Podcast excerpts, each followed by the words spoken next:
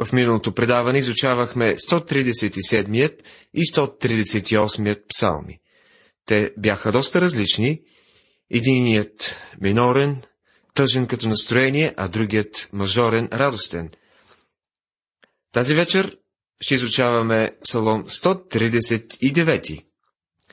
Той, е, той представлява песен на хваление за Божиите качества. Псалом 139 е озаглавен за първия певец Давидов псалом.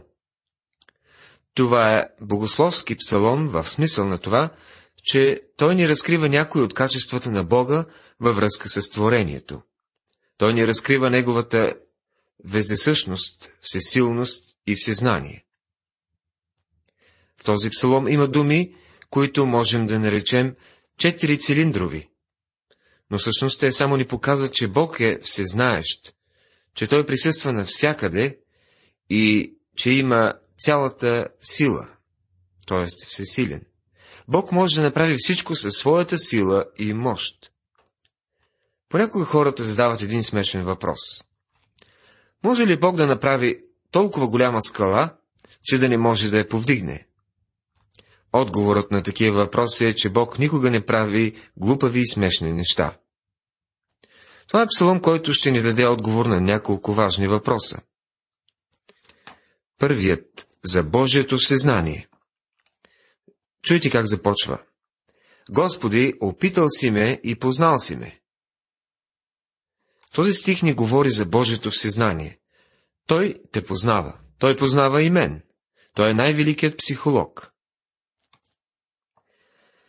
Модерно е, когато хората имат проблеми, да отидат при психиатър и да искат съвет и помощ от него. Но по-добре е да отидем при Господ Исус Христос и да кажем всичко на Него. Можеш да споделиш с Него всичко, защото и без това Той знае всичко за тебе.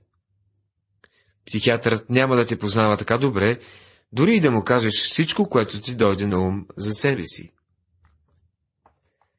Ти познаваш сядането ми и ставането ми, разбираш помислите ми отдалеч, издирваш ходенето ми и лягането ми, и знаеш всичките ми пътища.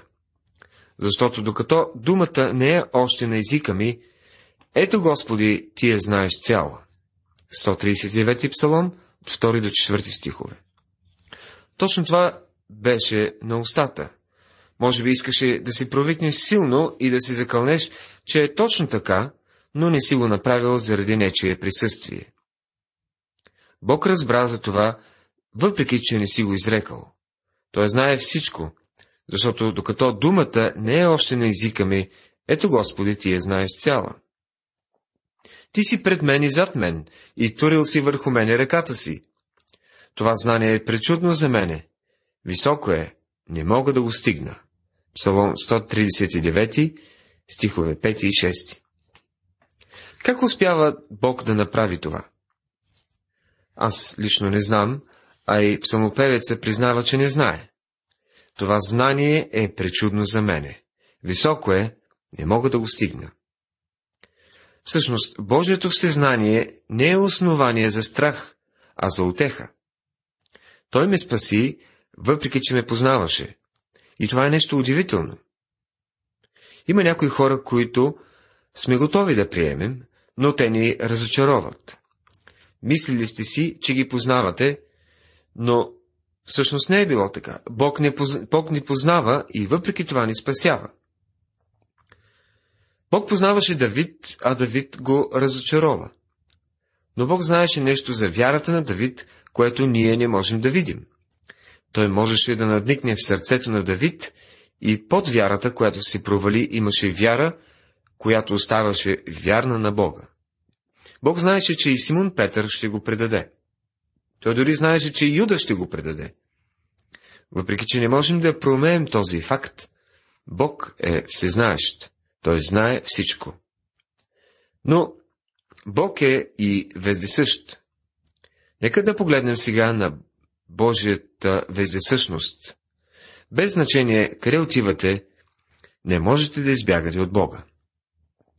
Къде да отида от Твоя дух или от присъствието Ти, къде да побягна? Ако възляза на небето, Ти си там.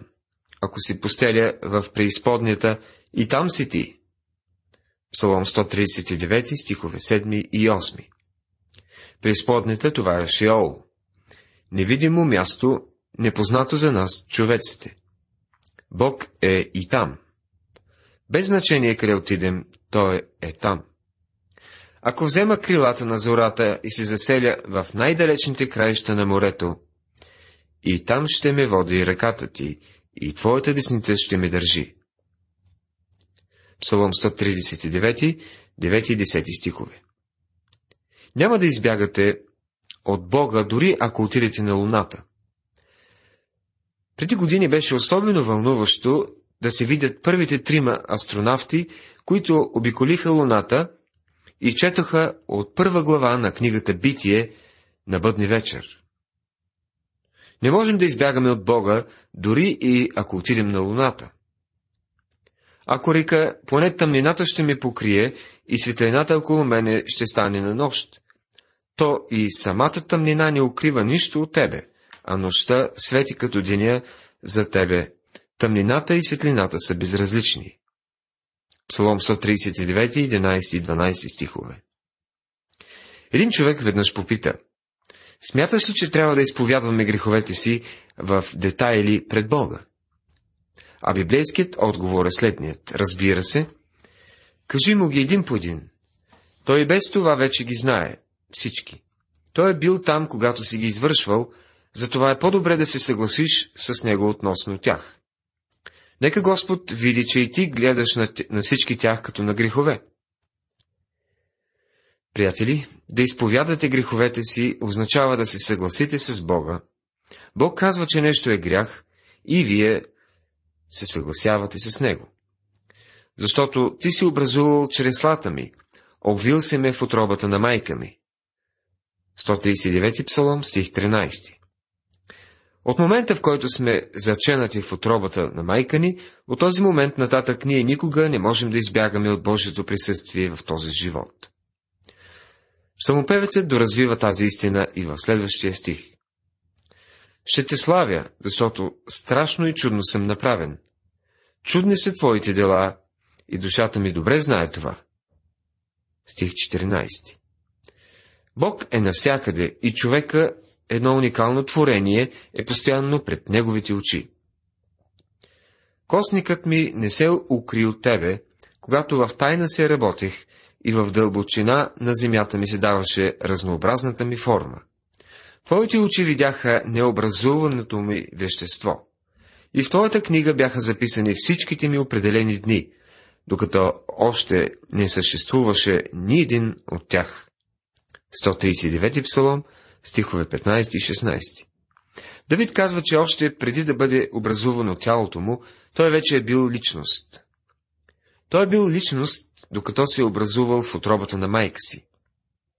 Дори преди частите на тялото му да са били направени, той е съществувал. Личността на човека, според този стих, има своето начало още с зачатието.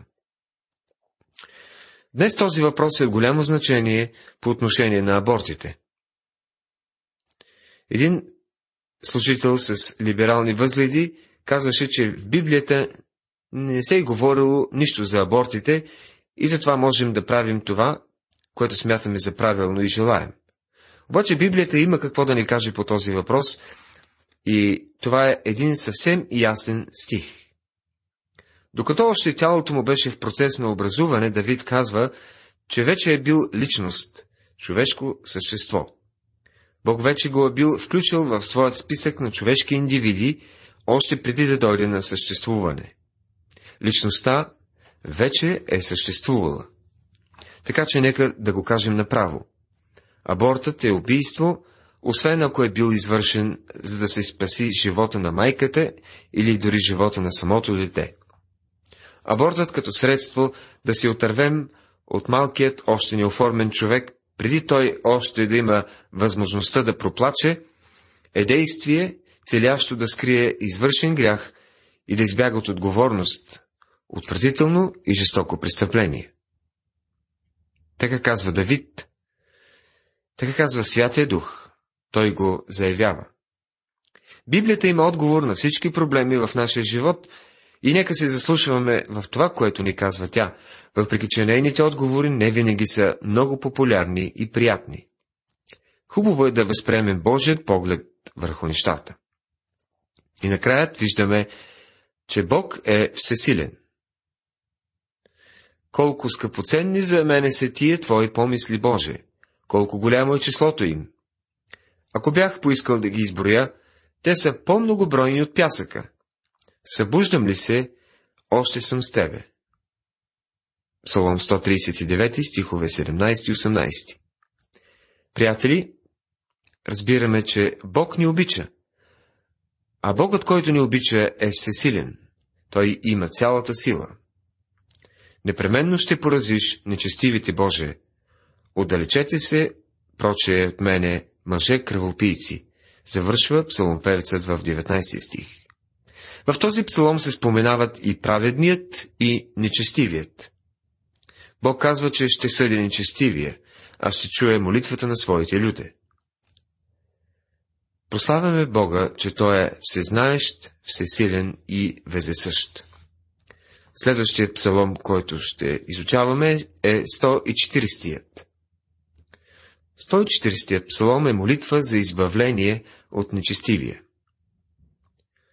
Когато преминахме през по-голямата част от книгата Псалми, достигнахме до една група псалми, които са като гроздови чепки или като връзка банани, в смисъл, че всички са от един и същ клон. Псалом 140 няма никаква видима връзка с прекрасният 139, който беше преди него.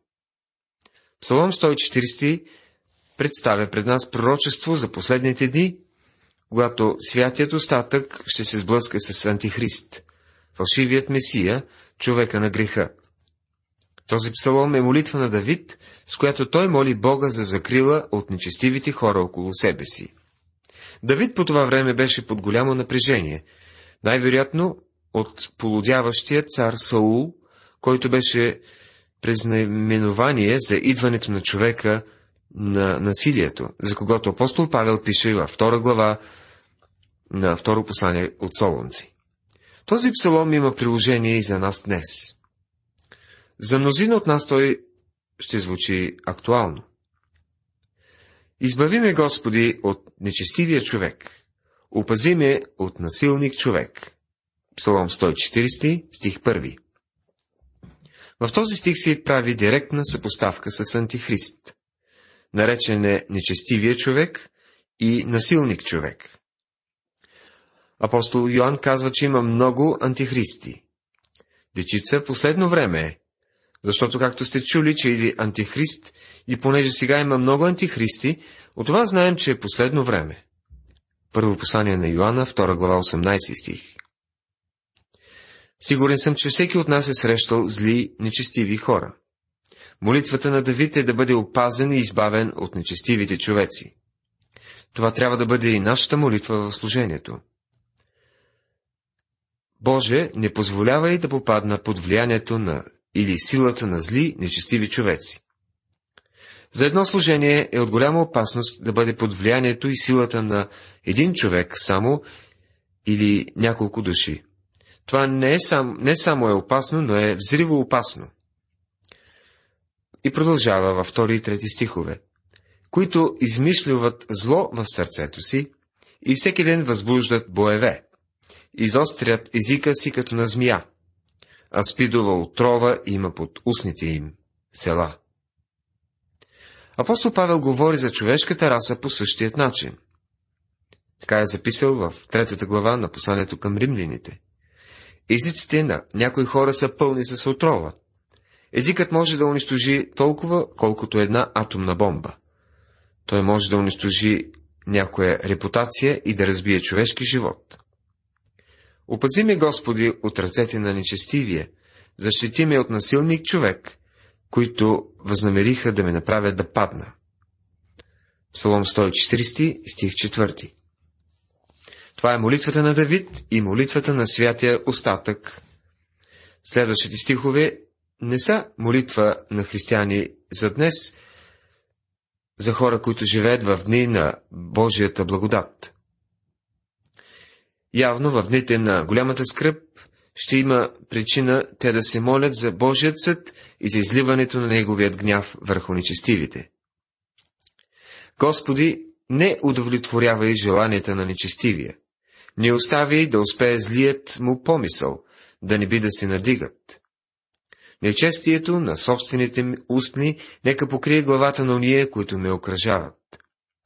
Разпалени въглища нека паднат върху тях. Нека бъдат хвърлени в огъня, в дълбоки води, за да не станат вече. Псалом 140, 8 до 10 стихове. Този псалом е молитва срещу нечестивият човек Антихриста.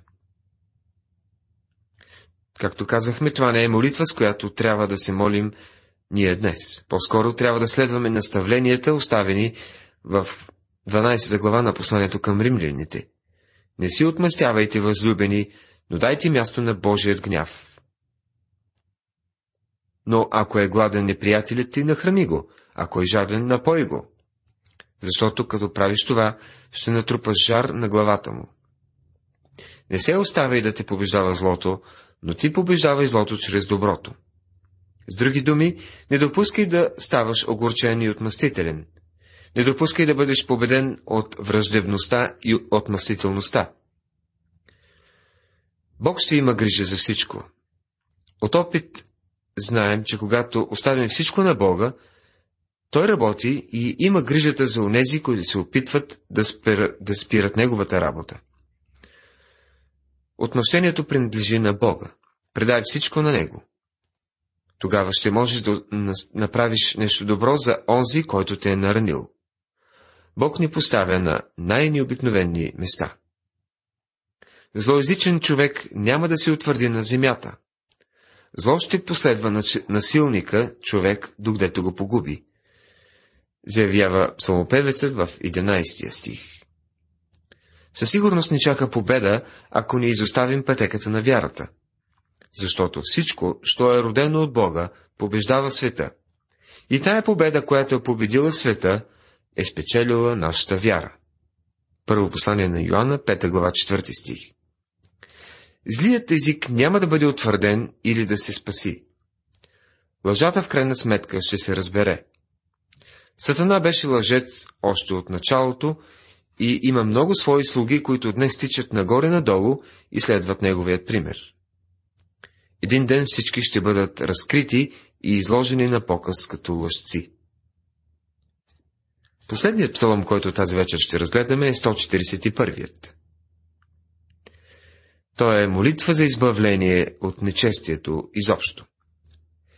И този псалом е написан от Давид. Той е до известна степен свързан и с неговата лична история. Чрез него Давид ни изпраща едно СОС.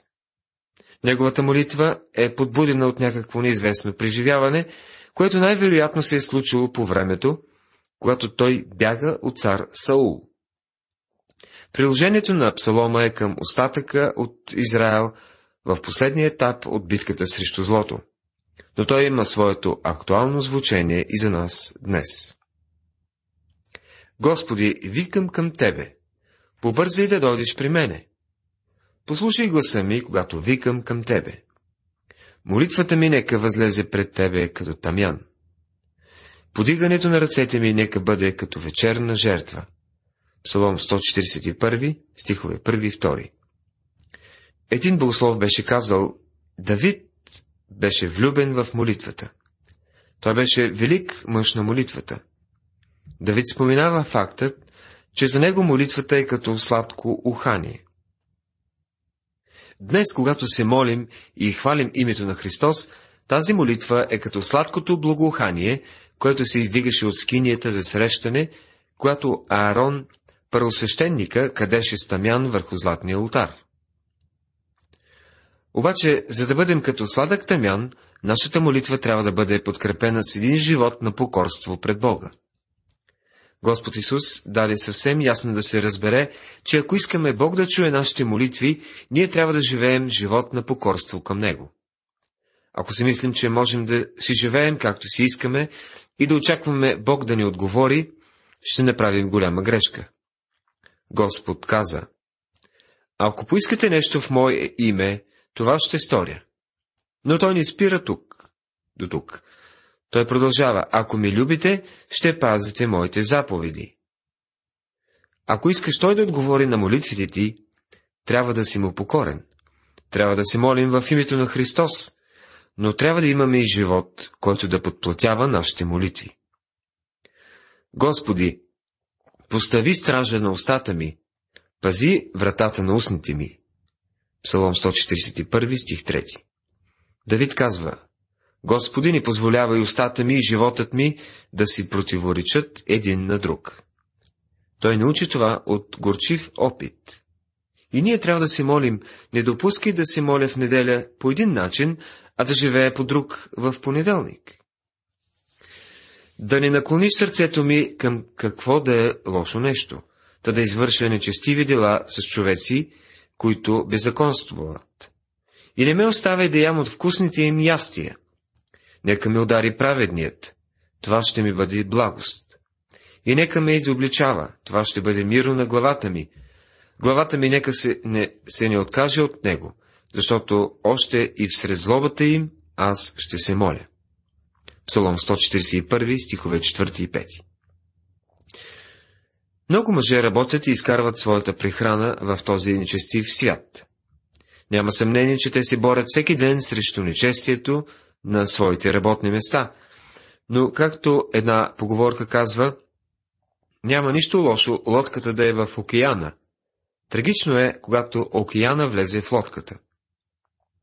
Когато човек живее в този свят и реагира, както светът реагира, и живее през цялата седмица като дете на дявола, той не може да очаква Небесният Отец да отговори на молитвите му в денят на богослужение. В 66-я псалом, 18 стих, си казва, ако в сърцето си бях гледал благоприятно на неправдата, Господ не би послушал. Бог не е обещал да слуша молитвите на нечестивите. Точно обратното, казва ни се, че голяма сила има усърдната молитва на праведния. Послание на Яков, 5 глава, 16 стих. В първо послание на Йоанн, 3 глава, 22 стих, ни се казва Каквото и да поискаме, получаваме от Него, защото пазим заповедите Му и вършим това, що е угодно пред Него. Давид искаше Господ да пази вратата на устата му. Той не искаше да склони сърцето си към нечестиви и зли неща.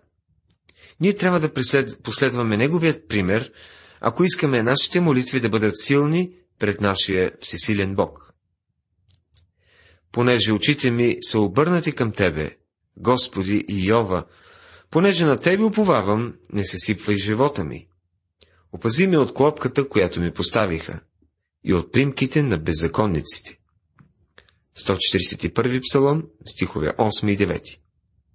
Давид се моли да ни попадне в клопката на нечестивите. Дяволът се опитва да ни вкара в своите клопки непрестанно и използва всякакви средства за това. За нещастие, ние не сме наясно за много от тези негови примки. Дори не сме и на нивото на плътските вярващи в Коринт, на които Павел пише, защото ние знаем неговите замисли. Някои от нас изглеждат тотално ненаясно за оръжията и средствата на Сатана. Приятели, нека се молим да бъдем избавени от нечестието, за да бъдат молитвите ни мощни и силни. Уважаеми приятели, завършихме нашето изучаване. Тази вечер ние изучавахме 139 псалом, който бе хваление за Божиите атрибути и 140 псалом, молитва за избавление от нечестивия. 141 псалом бе молитва за избавление от греха и нечестието. Надявам се, че имаме този дух на поклонение и молитва, както Давид имаше. Бог да ви благослови.